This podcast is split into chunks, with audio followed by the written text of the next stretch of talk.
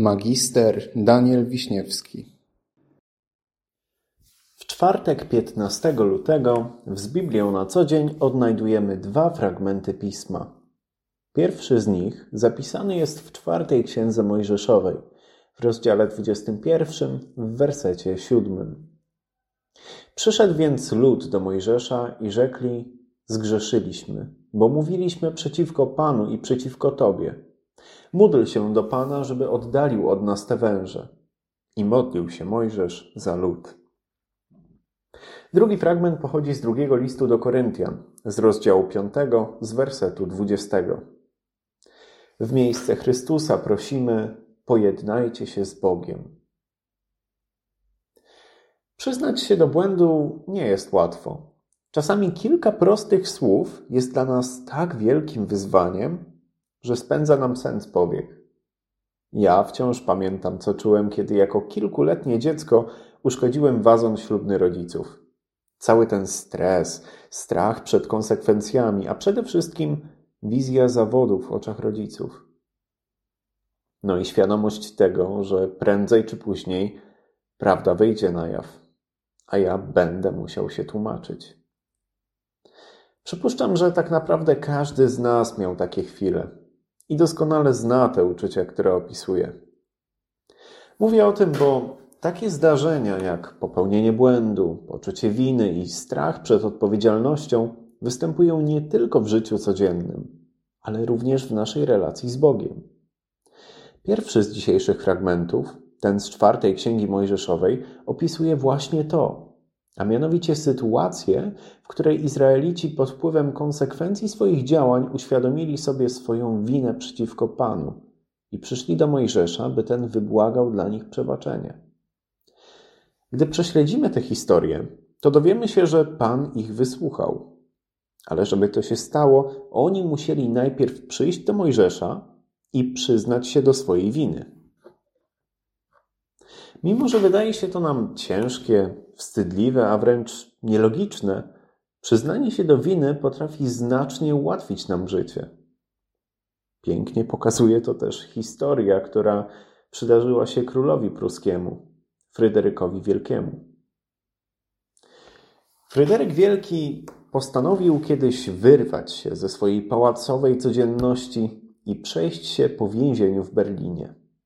Zmienić perspektywę. Gdy tam dotarł i przechadzał się korytarzami budynku, osadzeni w celach więźniowie padali na kolana i krzyczeli: Uwolnij mnie, królu! Władco! Jestem niewinny!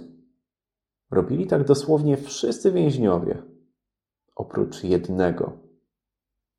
Wśród tego głośnego tłumu był jeden, który po prostu siedział w milczeniu. I to właśnie on zwrócił uwagę władcy.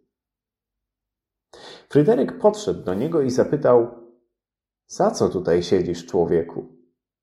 Mężczyzna odpowiedział: Kradzież z bronią w ręku, wasza wysokość.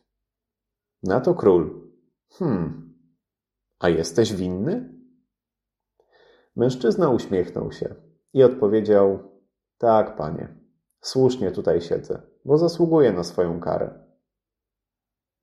Władca zadziwił się tym człowiekiem i po chwili rozmyślania rozkazał go natychmiast uwolnić, mówiąc: Wypuśćcie stąd tego skazańca. Natychmiast.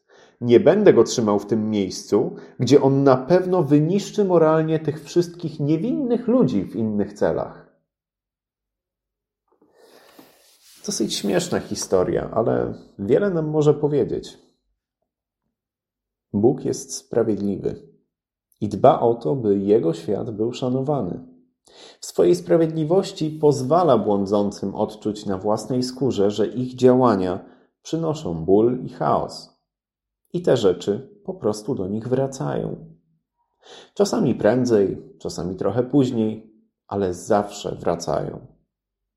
Natomiast obraz Boga nie kończy się na tym atrybucie, bo Bóg, oprócz tego, że jest sprawiedliwy, jest też miłosierny i pełen zrozumienia.